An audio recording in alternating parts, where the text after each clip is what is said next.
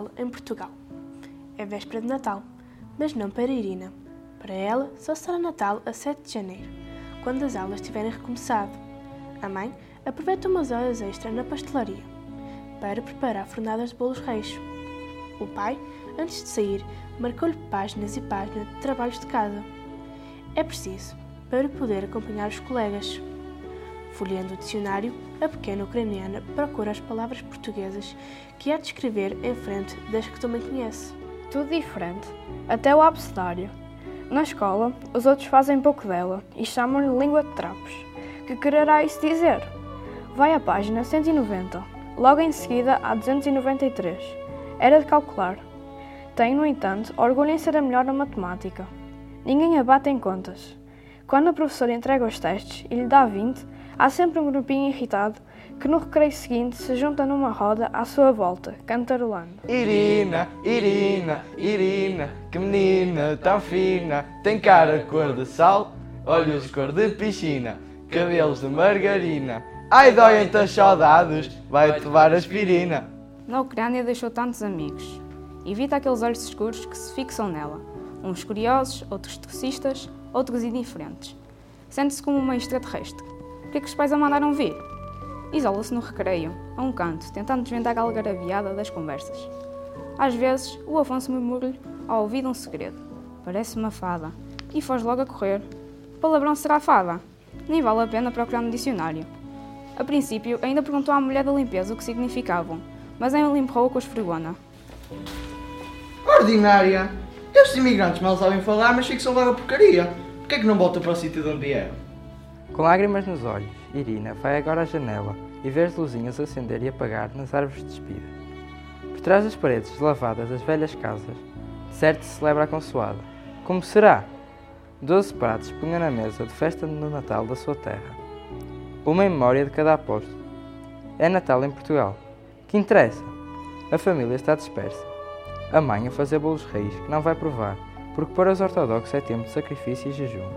O pai lá anda, na construção civil. Como mais ninguém queria trabalhar na noite 24, foi sozinho pintar um café que está a ser remodelado ao fundo da rua. Os dois irmãos mais novos ficaram lá longe com a avó.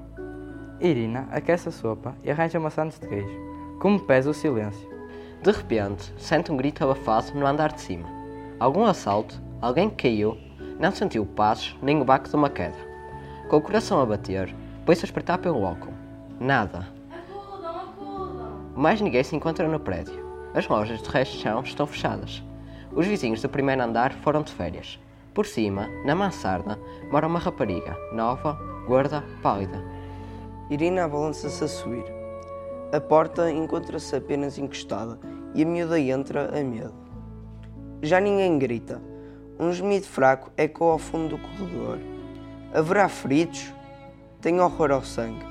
Por um momento, pensa em voltar para trás mas prossegue, pé ante pé, até ao quarto. Deitada na cama, a moça, que ela conhece de vista, geme, agarrada à barriga enorme.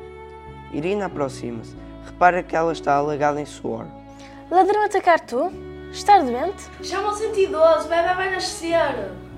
Que será o 112? Estará ela a delirar? Quase desfalece. Então Irina precipita-se pela escada abaixo. A rua encontra-se deserta. Não conhece ninguém nas redondezas. Corre até ao café onde o pai está a pintar paredes. Pai! Pai! O que foi? Aconteceu alguma desgraça? Mal sabe o que se passa, marca o número no telemóvel. Dá a morada, pede urgência. Segue-a em passo apressado. Sobre eles desava uma chuva joada. Ficam com os cabelos a escorrer, encharcam os sapatos nas poças que num instante se formam. Chegados ao prédio, o ucraniano galga os degraus dois a dois e entra sozinho no quarto da vizinha. A filha fica à espera. Irina, ferve uma panela de água. Traz-me os frascos de álcool. Uma tesoura. Toalhas. Traz-me roupa lavada para me mudar. Irina, a água já ferve? Força, coragem, está quase. Entra, Irina. Vem ajudar. Já és crescida. Entrega-lhe o recém-nascido. A rapariga, na cama desalinhada, sorri. Irina aconchega aquele corpo tão pequenininho e frágil. Embala-o devagarinho, como fazia com as bonecas. Uma minúscula mãozinha aperta então o seu pulgar. O alarme de uma ambulância apita. Para à entrada do edifício. Duas enfermeiras precipitam-se pela porta dentro. Então, viram-se atrapalhados? Um parto faz sempre confusão, principalmente aos homens. Sou médico, mas em Portugal ando nas obras. O bebê nasceu no dia de Natal. É o nosso menino Jesus. Como é que o doutor se chama? António, António? Quer ser o padrinho? Vou pôr o seu nome. Vão dar um passeio até à maternidade. Estão ambos ótimos. Venha nos visitar. Já passa da meia-noite. Pai e filha deixem até ao patamar do primeiro andar. Na escada, nunca há luz. Felizmente, a gente do 112 usa lanternas, mas logo que o pessoal da ambulância se afasta, a escuridão instala-se. Às apalpadelas, o pai mete a chave na fechadura. Tropeça no embrulho. que será? Esta é uma noite de surpresas. Depois, pega numa folha de papel e desenha a amarelo uma estrela. A brilhar, a brilhar, a brilhar.